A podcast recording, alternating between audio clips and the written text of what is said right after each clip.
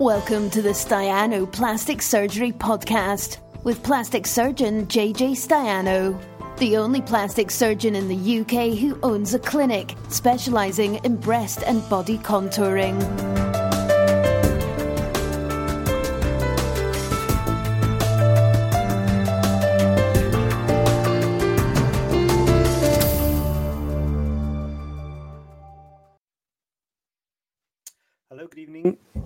It's um, Tuesday night, and this is me. We're going to do some questions, uh, or you're you're going to do. Well, you've done some questions, and I, and there are some. Uh, and if you've got any questions, then please feel free to add them, and I will do some answers.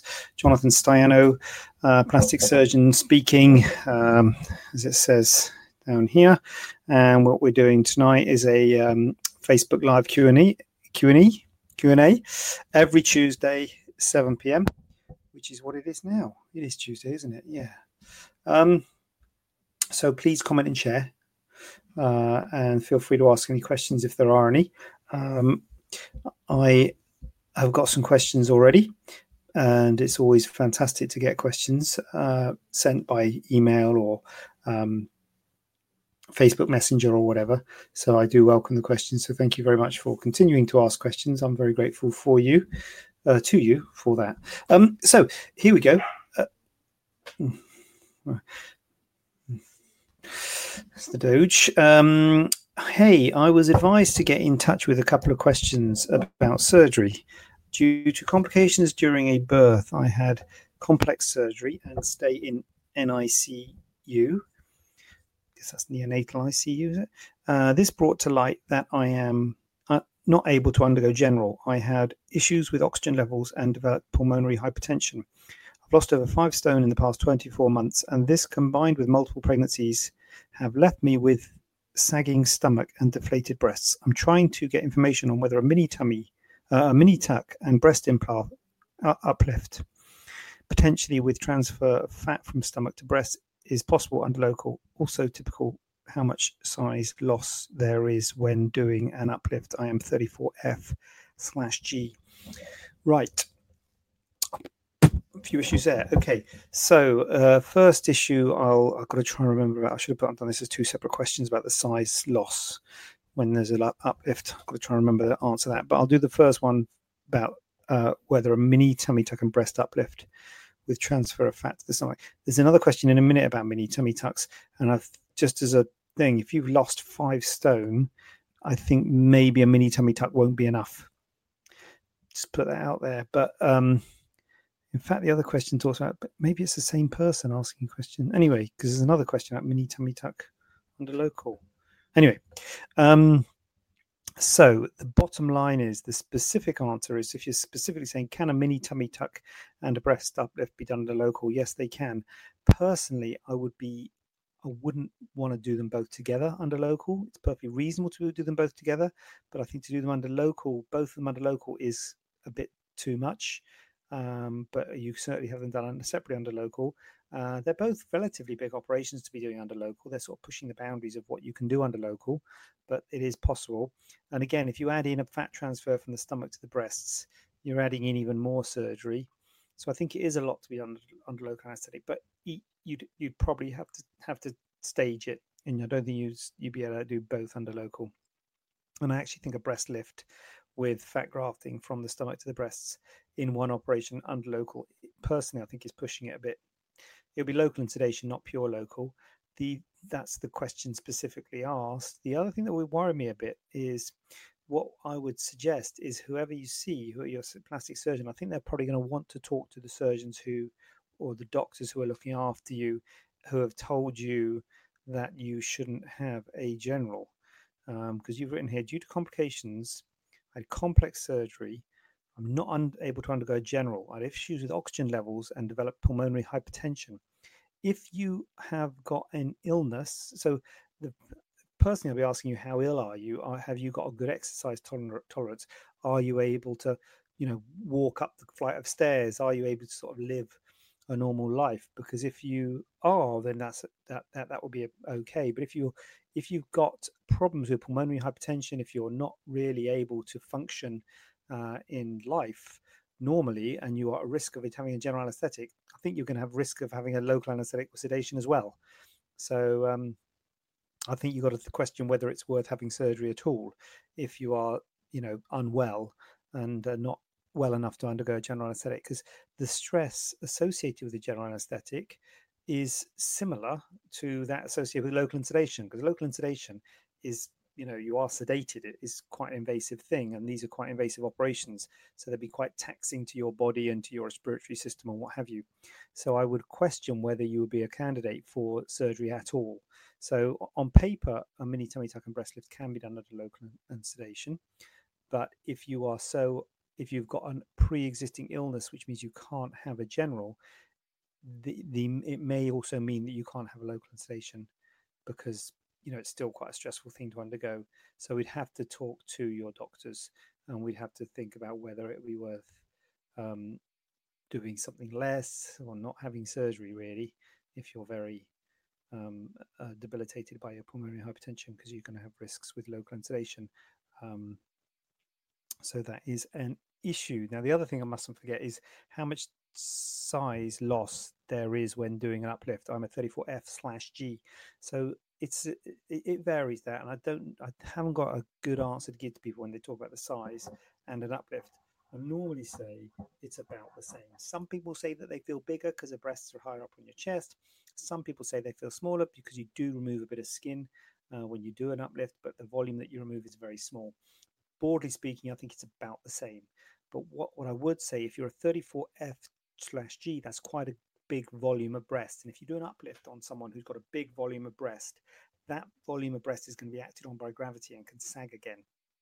So I don't know what you've got to have the size you want. And if you want to be that size, fine. But it's an idea to think about having a reduction, maybe taking some volume out of the lower pole of the breast to try and release, uh, reduce the heaviness of the breast so it's less likely to sag again. Because if you do an uplift on someone who's a 34F stroke G, um, yes, you will make them lifted to start off with, but they will settle slash sag, you know, and the bigger they are, the more they sag. Oh, hold on a minute. Oh God, I've missed the I've missed the comments.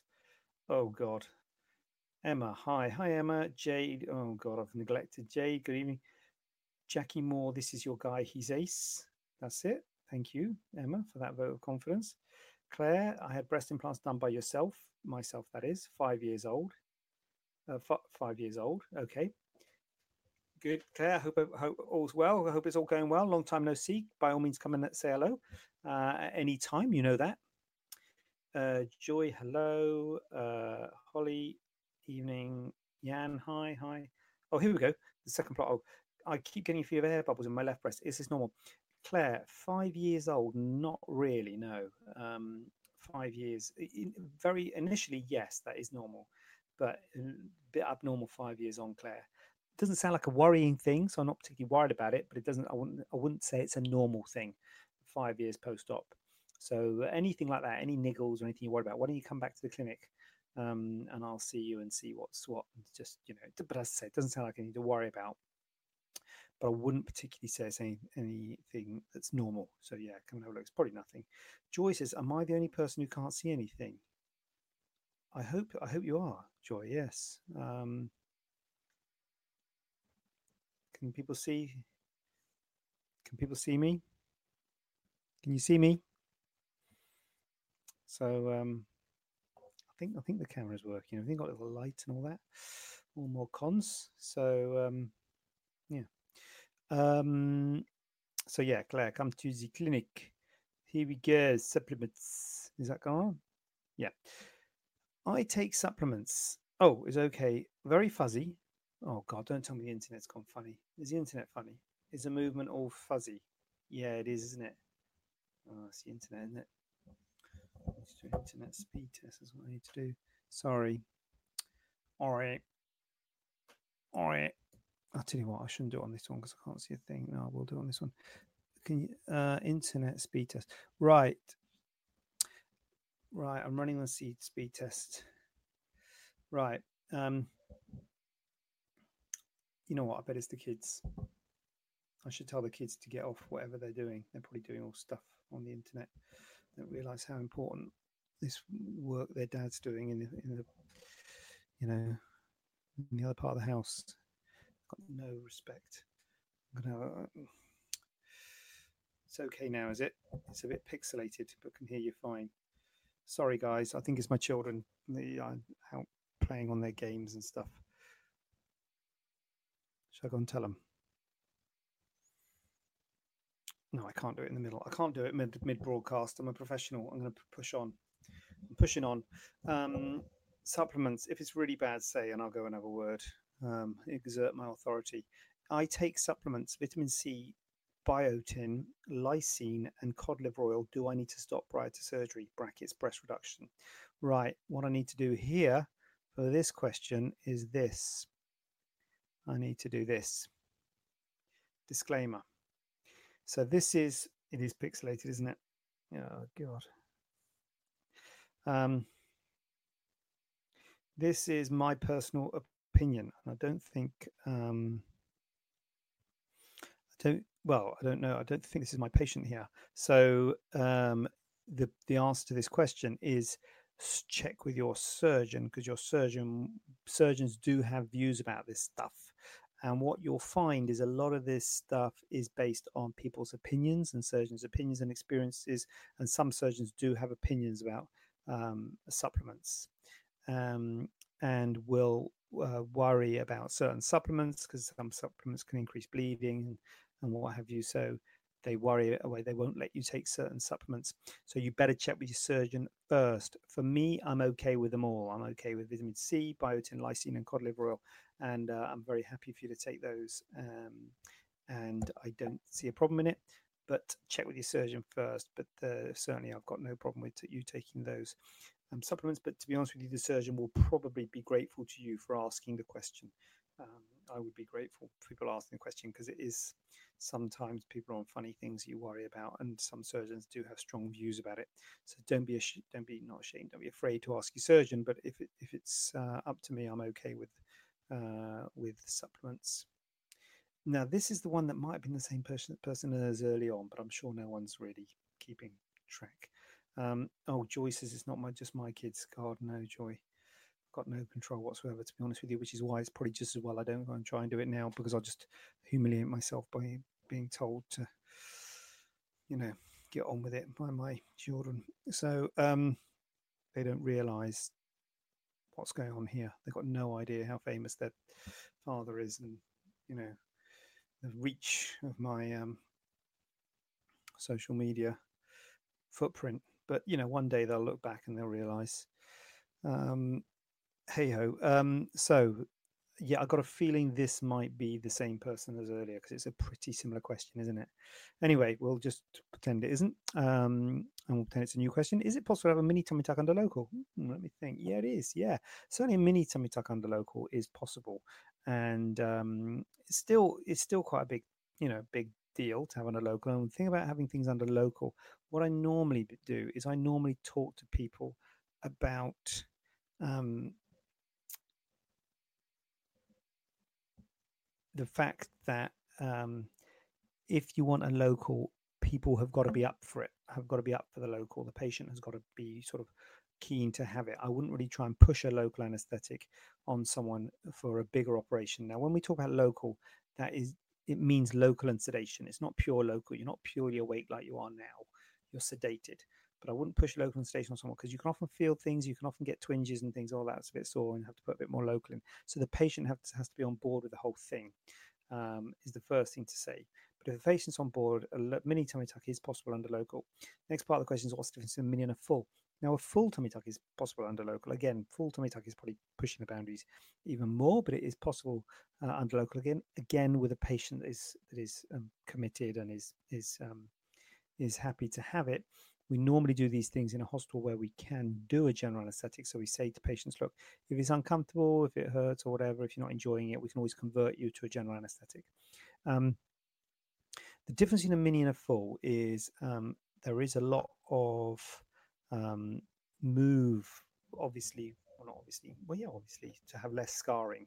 Uh, breast lifts, face lifts, tummy tucks, they're all sort of tightening the skin. They're all doing the same thing. And everyone wants a short scar facelift and a you know, short scar breast lift and all this sort of stuff.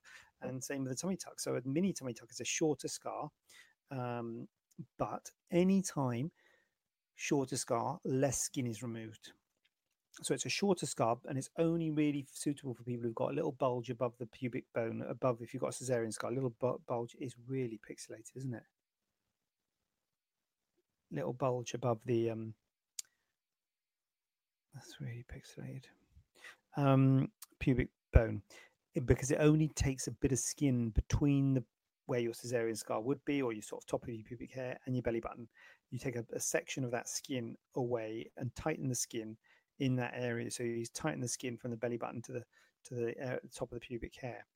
You leave. You don't do anything to the belly button. So sometimes the belly button gets pulled down a bit. You don't. There's no scars on the abdomen itself. There's no scar around the belly button. Um, so a, full tummy tuck is a much longer scar than a mini tummy tuck. It goes from hip to hip. It's the same place as a mini tummy tuck, which is about the place of a cesarean. So a mini tummy tuck is a bit longer than a cesarean scar.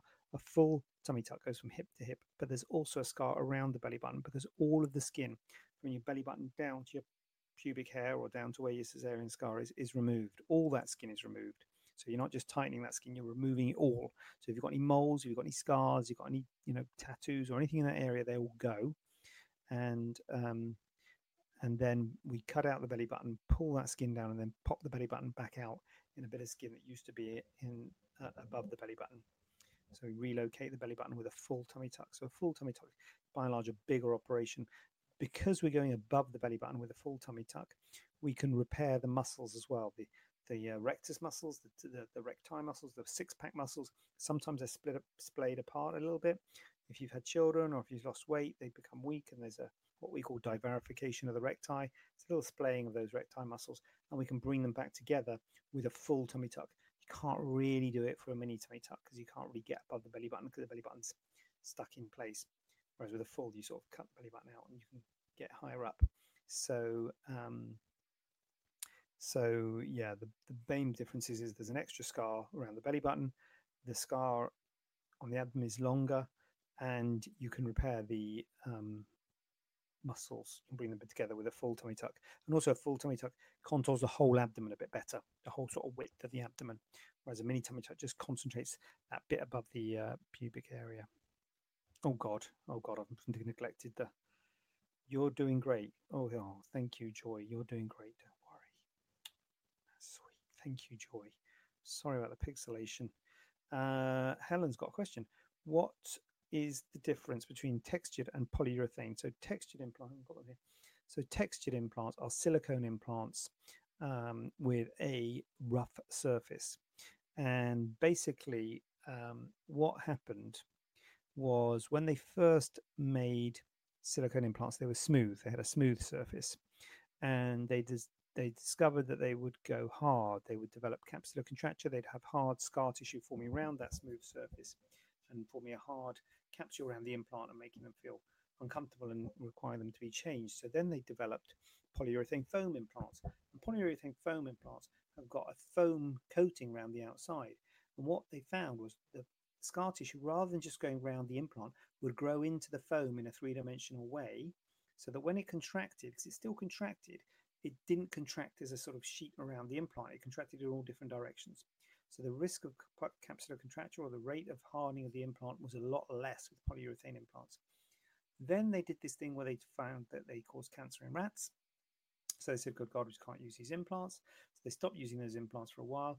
And what they did in that time is when they, they got the wet silicone, they imprinted, well, not all of them, but there's different ways of doing it. But one of the companies, Mentor, the way they make the texturing of the implant is they get a wet silicone implant and they imprint polyurethane foam on it in order to get the texturing.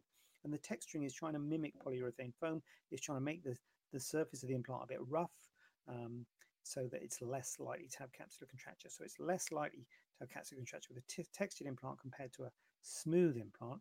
But it's not quite as good as a polyurethane implant because a polyurethane implant's actually got foam coating, so it's a three-dimensional foam, so the scar tissue goes into foam rather than just slightly roughened uh, texturing on the implant surface. So they're both silicone implants inside, but a textured implant is just slightly roughened silicone, whereas a polyurethane foam implant has got this polyurethane foam around the outside.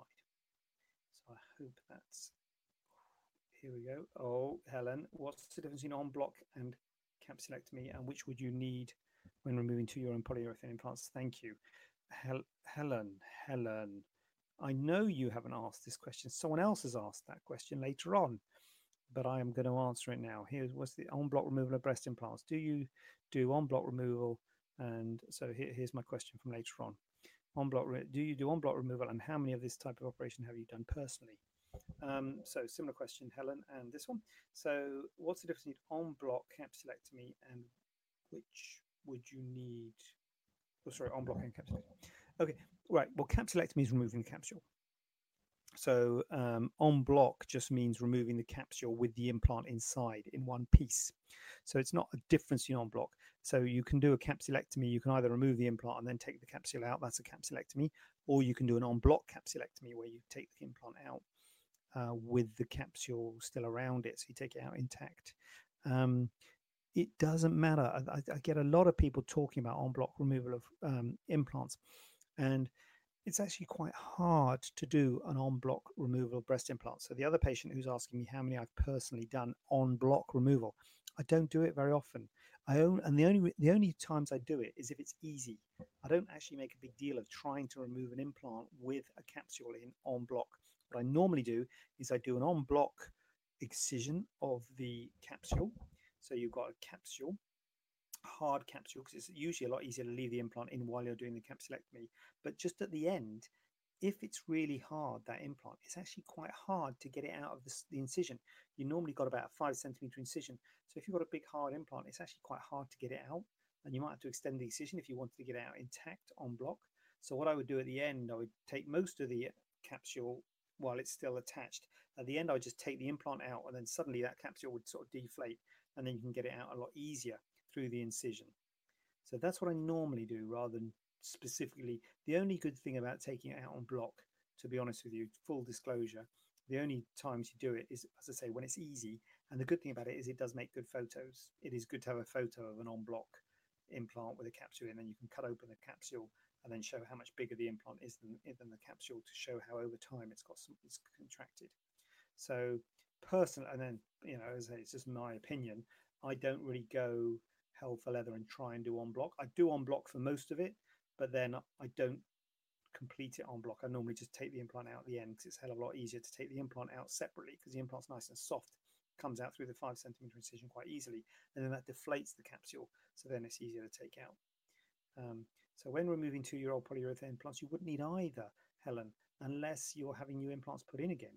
If you're not having new implants put in again, you don't need any sort of capsulectomy, or unless the capsule's really hard. So if the capsule's really hard, then you could. Um, but uh, but you don't necessarily need a capsulectomy if you're having just removal of implants and not replacement. If you're having replacement, then you could think about well, yeah, you don't. Sorry, you don't need a, a capsulectomy um, if you just remove the implant, unless the capsule's really hard if you're having replacement, then again, if the capsule's really hard, you probably do want to remove that capsule because you don't want to put another set of implants in with a hard capsule around the outside. But if the capsule's soft and you're putting the implants back in, if you're putting silicone implants back in, um, then you could um, you could just put them straight back in. If the capsule's soft, maybe just do some work on the capsule scoring and things. But if you um, are going polyurethane because you want the scar tissue to grow into it, you usually do need to do a capsulectomy when you're putting polyurethane implants in to allow the scar tissue to grow into the capsule. Um, can you have liposuction under local? Yes, you can, Emma. Um, I don't do it much because I find it's quite traumatic uh, and it's not very comfortable. So it's only really for a small area of liposuction. There are some types of liposuction like VASER and, uh, well, I guess VASER is the big one, which uh, is sort of like an ultrasound assisted liposuction. And that's a bit less traumatic because the ultrasound sort of breaks up the, fat before you suck it out. And they tend to do that much more under local than traditional power assisted liposuction. I don't do that, and we don't do it in our clinic VASER, but that's something you might consider if you did specifically want liposuction under local. You could have power assisted liposuction under local, but I think it's a bit uncomfortable and I think it's usually better to have a GA. But if you, again, if you're really keen to have under local, it's absolutely fine. It's just the movement's a bit un, you know unnerving i find for a patient but uh, again it's your body so if that's what you think you like then that would be something you could consider jade with a breast up Oh, sorry, Emma. God, I can't, can't keep track. It's for a small area. Okay, well, maybe it would be okay then, Emma, to have a bit of lipo under local. Um, Jade, with a breast uplift and implants, is nipple reduction or reducing of areola size included in the surgery, or is it an extra? Yeah, a lot of people, a lot of people get a bit, um, uh, you know, ask for a lift and and areola reduction. Now, two things there, Jade: the nipple and the areola. Um, don't want to be semantic but just to, to, to make it clear, the nipple is the bit in the middle that sticks out. The areola is the pigmented bit around the outside. So we don't do anything to the nipple when you do a breast uplift, although sometimes actually the nipple can be a bit pulled in. Um, but you know, don't make the nipple smaller or anything like that. Um, and also don't tend to correct something like an inverted nipple when you do a mastopexy. So don't do anything to the nipple. But reducing of the areola is an integral part of a breast uplift or a breast reduction. So you've written there breast uplift and implants. If you're just having implants, then no, it's an areola reduction is an added ex- extra. But if you're doing a breast uplift or a breast reduction, you have to cut around that areola to lift the areola because that's part of a lift or a reduction. You're lifting the areola, and so you can decide how big you want to cut around that areola. You remove all the skin around it. So an, a breast uplift and an areola reduction is integral part. You don't have to pay extra, same price and what have you it's uh, yeah, it's all part of it, part of parcel. So where are we up to? Mini up. Here we go. Question, well, four of this list. Do I need to stop e-cigs? Uh, do I have to stop e-cig prior to surgery? How long before? Or can I just use a really low cig?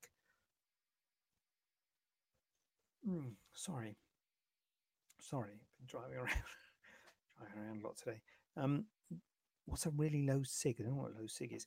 Anyway, uh, ideally, yes. Now, um, e-cigs are better than cigarettes, but they're not brilliant because they've often got nicotine in them. If they haven't got nicotine in them, they're just speed, uh, speed, steam. If they're just steam, then that's fine. But if they've got nicotine in them, then you should stop them. Um, and I know there's different levels of nicotine.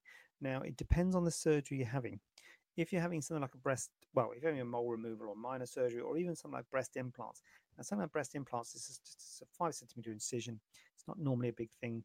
So healing's not normally a big issue. Having said that, if you get bad healing with the breast implants and the implants gets infected, and there are bad things that can happen, so you want to maximize your chances of healing, um, because cigarettes reduce the risk of healing, or risk reduce the rate of healing, I should say.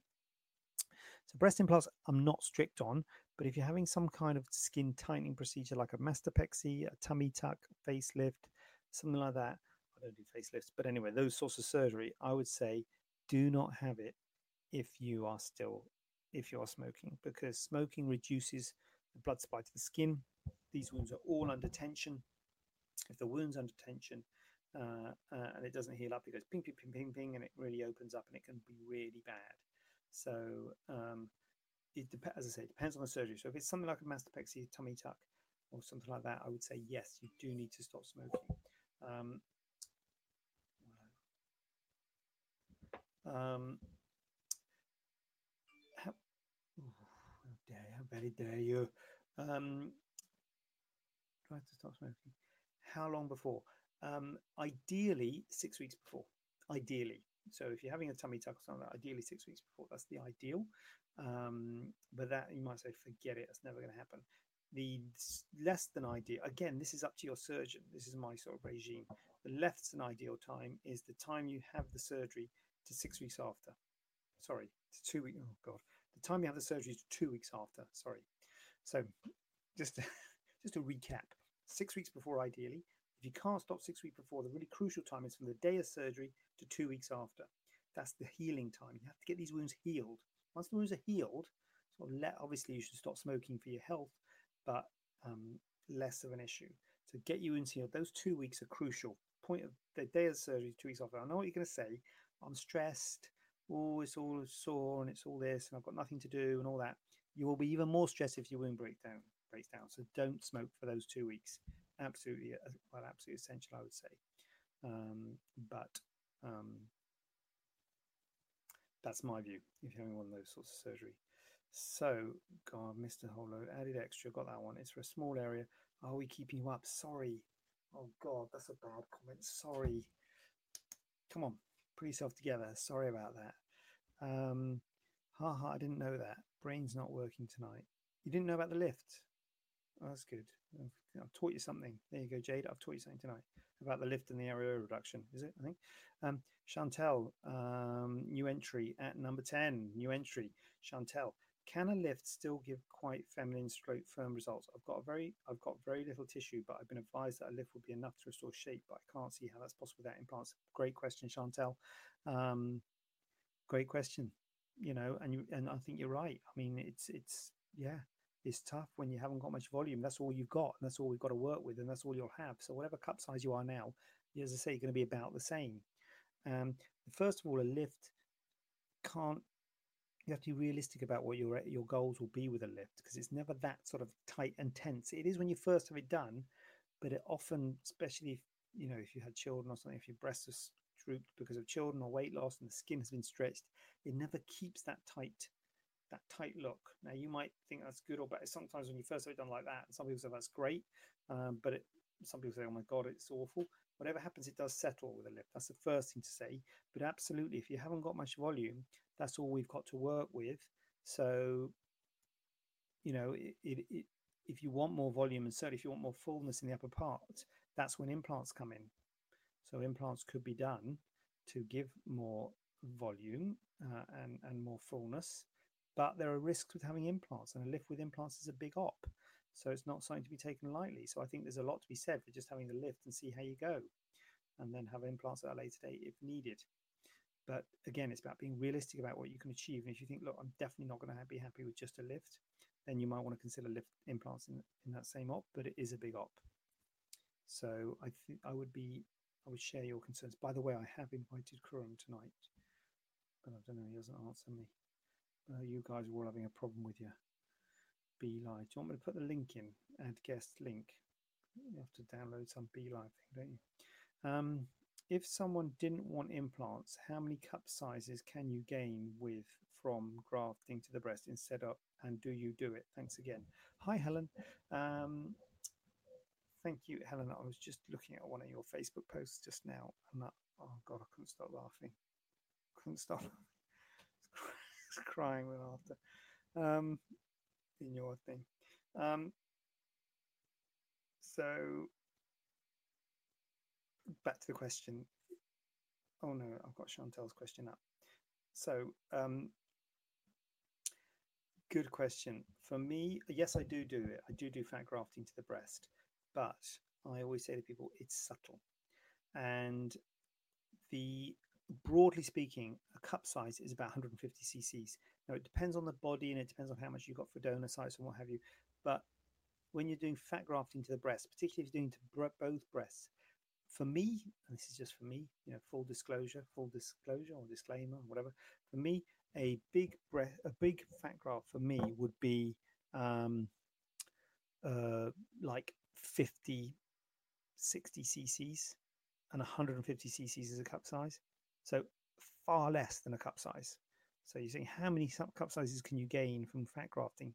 If I'm doing it, not even a cup size, Helen, you're looking at two or three sessions to get one cup size increase. So it is that is the main limitation of the, of the procedure in my hands. And uh, so it is a subtle increase. It's good for localized volumes. It's good if there's one breast, you know, a bit smaller than the other or something like that. But if you're having to split the fat graft between them both, it is limited what you can do. So that is the problem with fat grafting. On paper, fat grafting sounds great. No one wants implants, all this stuff about implants and all the terrible things in the news about them. No one wants them. But if you want a predictable increase in volume, they are the best way to do it, um, in my view. And fat grafting just isn't quite there yet, unfortunately, because it is great on paper. For Chantel, so basically, after huge weight loss and multiple children, I've been left with a lot of loose skin in places. Tummy tuck first. Thumbs up. Um, yeah, I reckon so. Chantal sounds good. Go for the tummy tuck and see how you go in terms of your breast. And you know, talk about it's just about having a conversation with the surgeon about whether you have a lift or a lift with implants. Um, Helen, if someone didn't want breast implant, oh Helen, that's what we like. Double comments, get the figures up, get the numbers up. Good. Chantal, thank you, thank you for asking. Sissy says hello, hello back to you, Sissy. Nice to see you.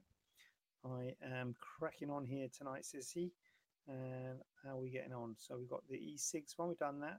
how much lipo we got, and we've got the scar revision one. So look, this is good, isn't it? It's good, isn't it? Huh? How much lipo can I have in one go? So, how many areas of lipo can be done at the same time? I'd like tummy, tummy, back, bra fat, thighs, and arms. And if they can't be done at once, what order would you recommend? So, the two things about this are the medical side of things and then the sort of physical, I suppose, side of things. So, medically, you've got to be a bit careful about how much you can do lipo in one go. If you do lots of lipo, if you do huge Eh, uh, volumes of liposuction, like several liters of liposuction, you get fluid shifts afterwards. So fluid goes from the well, anyway, don't worry about it. But basically, you feel weak and wobbly because you you get fluid fluid shifts in your body, and you you can your blood pressure can drop. You can feel dizzy. You can faint. You can fall over. So you if you're going to have several liters of liposuction, you're probably best being admitted overnight, having a drip up, just keeping a monitor on your observations.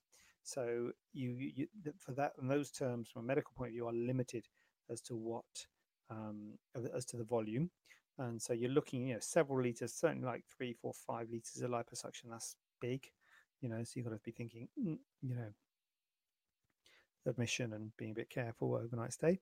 So, so, but I suppose the question is actually how many areas of lipo can be done. So that's really more about the physical aspect of it. And the physical aspect comes in two forms. First of all, from you, you've got to think about it yourself. If you're having your tummy, your back, your bra fat, your thigh, thighs, your arms, flipping neck, it's all going to be bruised, swollen, tender. You're going to be, you know, struggling to recover post-op. So you've got to think about the post-op recovery. But also, you've got to be thinking about the positioning in theatre, or at least that's what I'd be thinking about.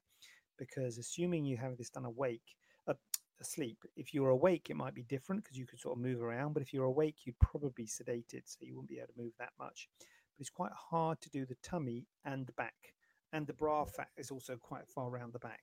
So, you know, thighs and all. So for me, I think I think that's all. That's too much. All that in one go. I would say. I would say something like tummies and tummy and thighs would be good, and then um, maybe back, bra, fat, and arms would be the two ops. I do it in two goes. Um, and the back, again, we probably have to still do some kind of thing. Like we'd have to probably do two turns or maybe um, back, bra, fat, and arms. Could we do that with you? Prone, maybe. But we'd have to think about position. But yeah, I think tummy and thighs would be reasonable. And I think back, bra, fat, and, fat and arms would be reasonable. So I would probably stage it like that personally what's going on here. Elaine says hello. Hello, Elaine. And that's a clap, is it, or a wave? Anyway, back at you. Um, Jan, HHA, what procedures do you like doing the most? God, that's like, this is now like, now we've got into the realms now of stuff like um, uh, Piers Morgan life story says now, isn't it? This is what we want. This is the sort of, um, you know, that's the sort of question. That, that's another level, that is. Um, it's really weird, Jan. You know, I love doing liposuction, but I don't do it very often. It's weird, that isn't it? I love doing liposuction. It's so satisfying. Small incisions, seeing the fat come out. I love it. So I do really like doing liposuction. Um, I do like doing tummy tucks. I like doing tummy tucks recently. I do. I mean, I mainly do breast, obviously, and breast implants are great because you do get an instant, you know, result.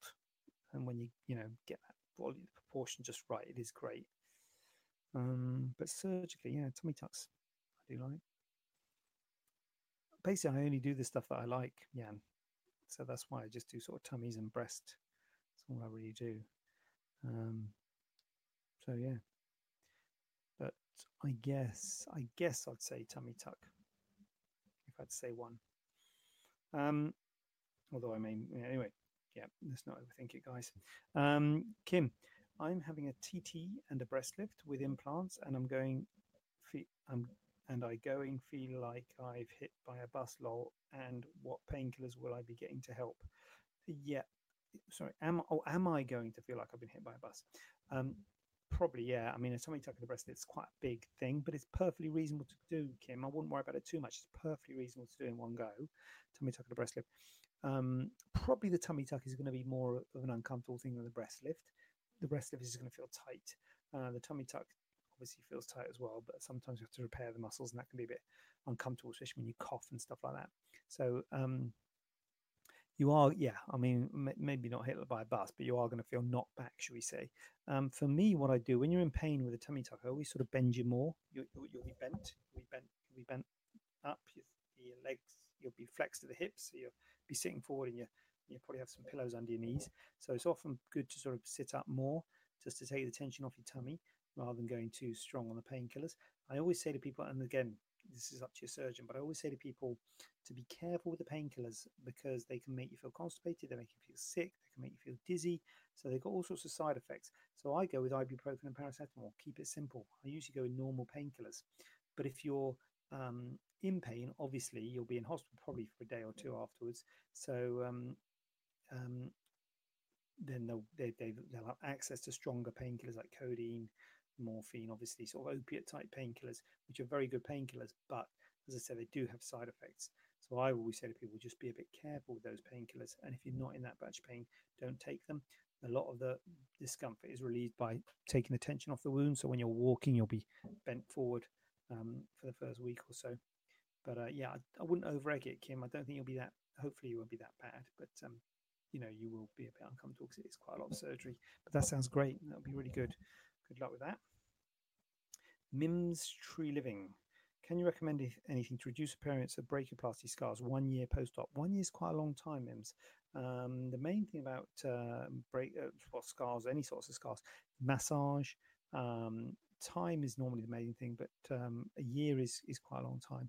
But still, it can take 18 months, you know, two years for the thing to properly settle.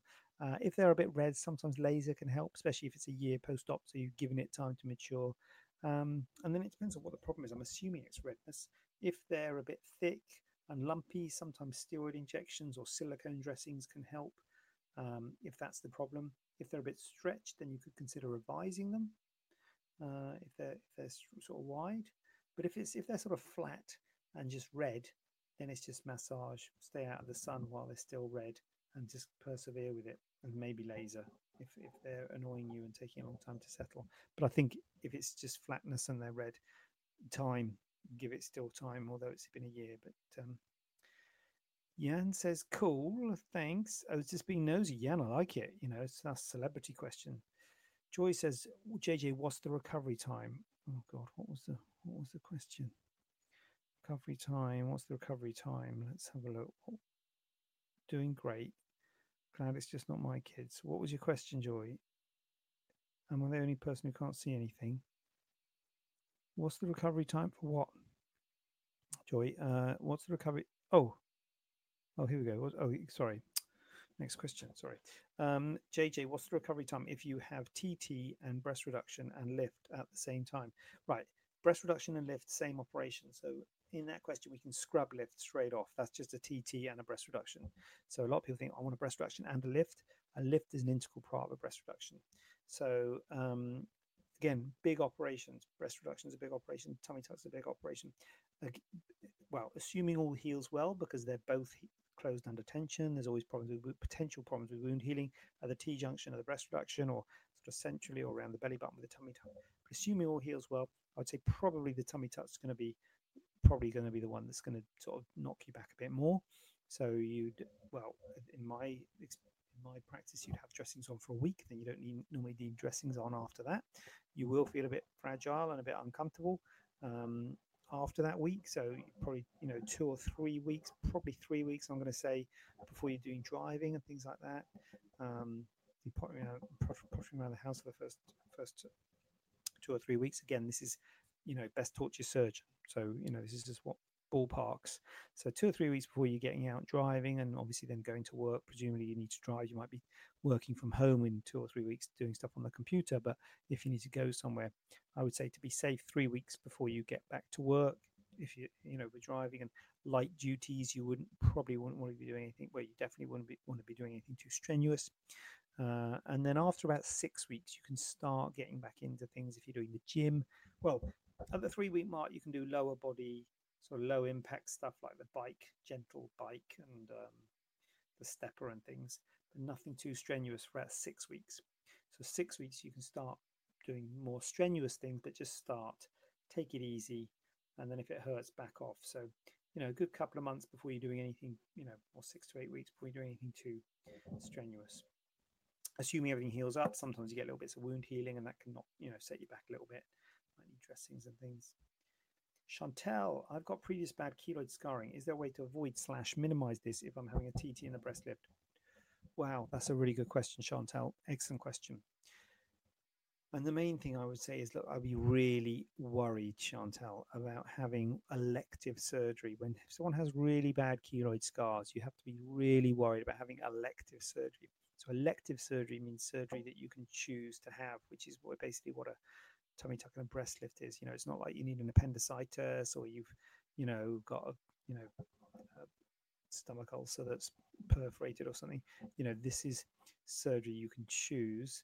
And so the first thing to say, I would be very careful about choosing surgery because if you have got previous bad keloid scarring, there is a good chance that you'll get more because it can run in families and it can run in people. Some people are prone to keloid scarring.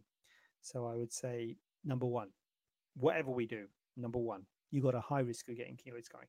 Now, there are things we can do. You probably know this already if you've had bad keloid scarring. You know, as I said before, steroid injections, silicone, intralesional excision. There are things we can do for keloid scarring, but the best thing to do is to avoid getting a scar, to be quite frank.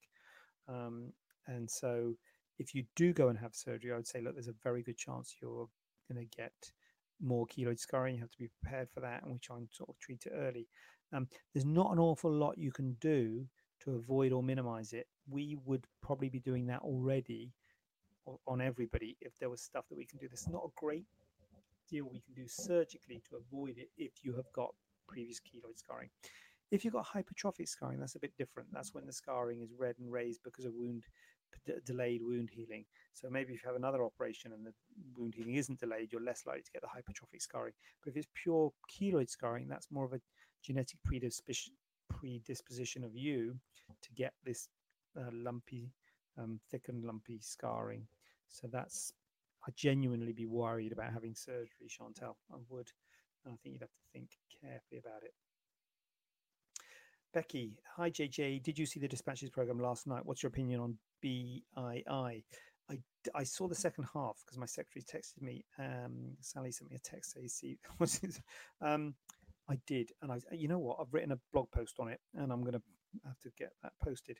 Um, yeah, I mean, breast implant illness has been around for a while, and there's a lot of people you see on the internet who complain of non-specific uh, illnesses, non-specific symptoms. They can be very um, debilitated by them, and often they and often they say that they're better when the implants are taken out.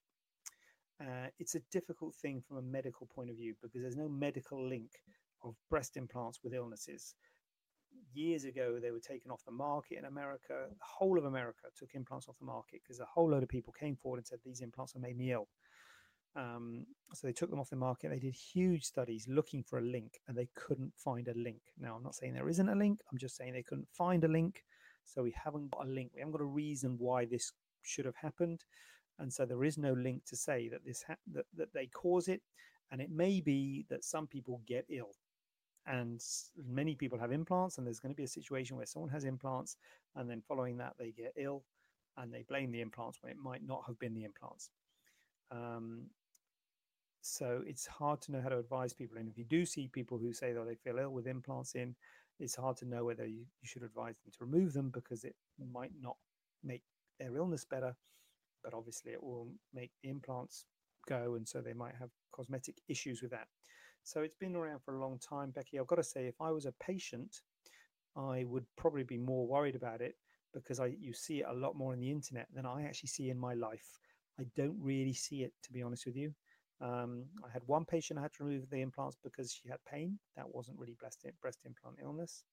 Um, and I see people are worried about about it before they have implants, but I can't say I've got a patient who I've had to remove implants because they felt ill and then they felt better afterwards.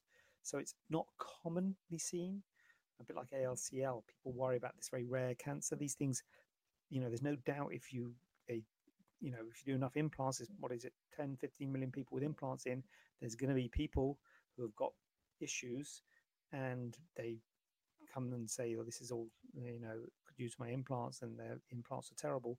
But there's a whole load of other people out there who haven't got issues, and so it's a tricky one, Becky. And as I say, I've written a, a blog post about it because, and what my blog post basically says is the media do tend to focus heavily on the downsides because um, they have to make a story, I guess.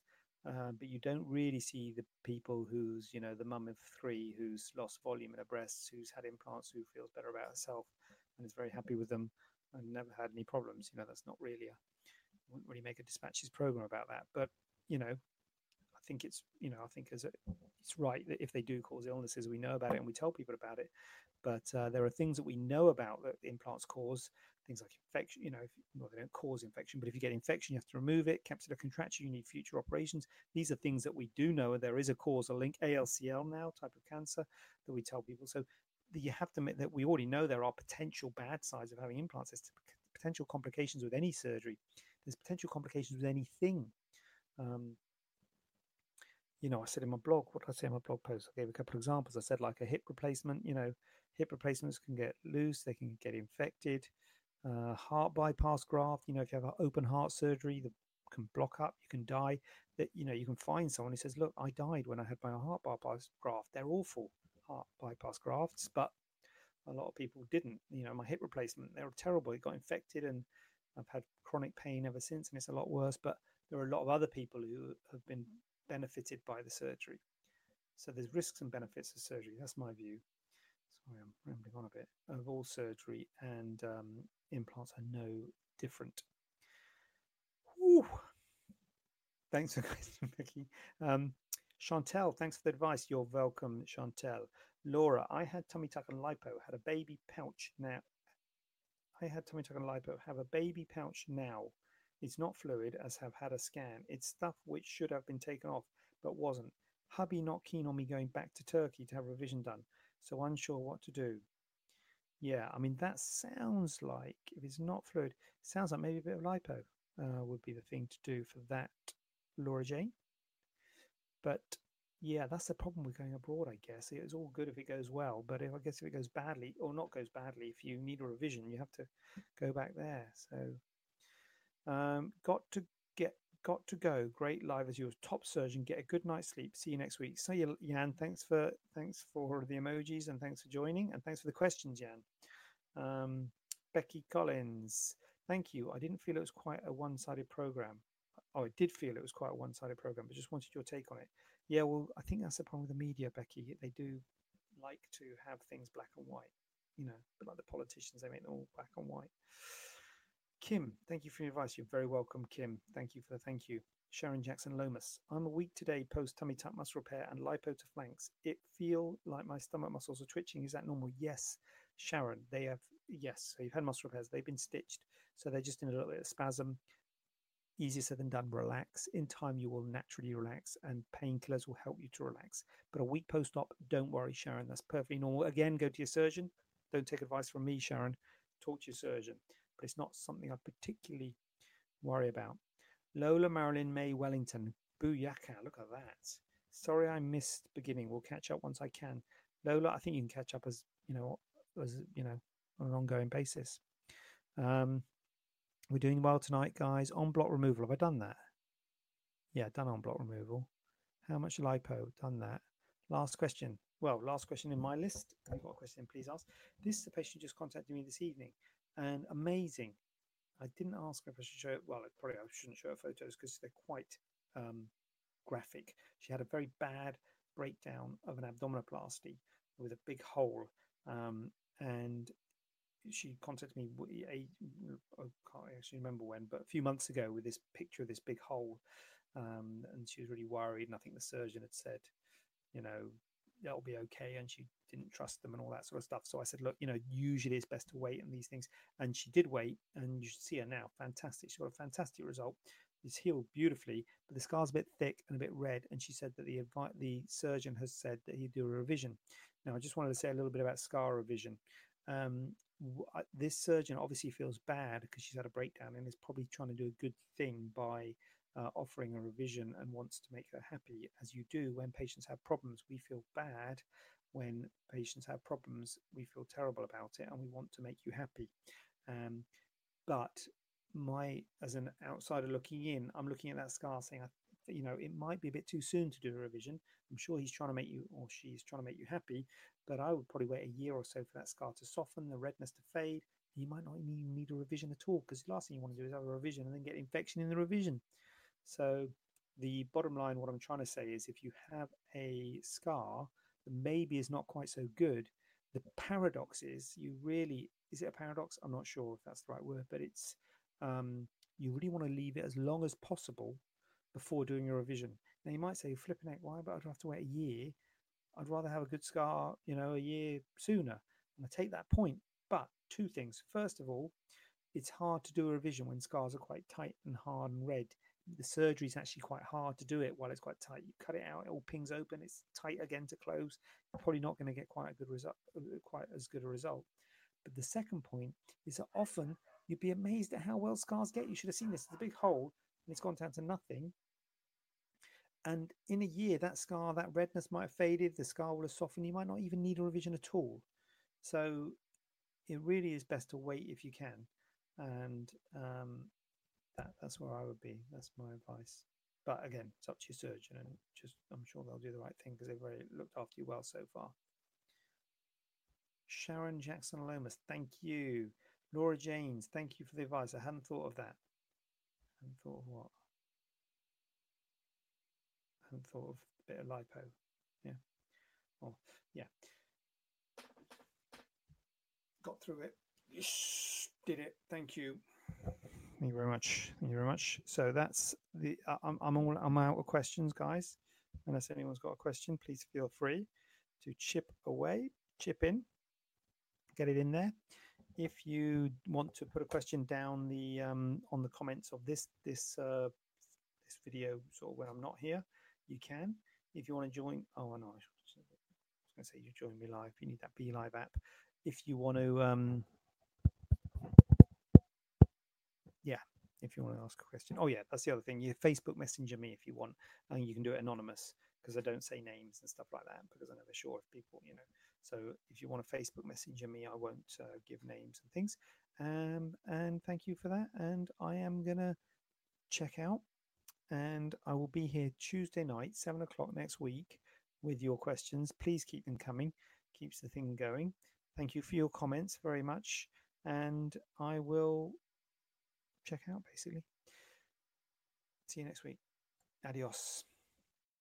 Have a question not covered in today's show? Then send it over to info at staianoplasticsurgery.co.uk using the hashtag AskJJ.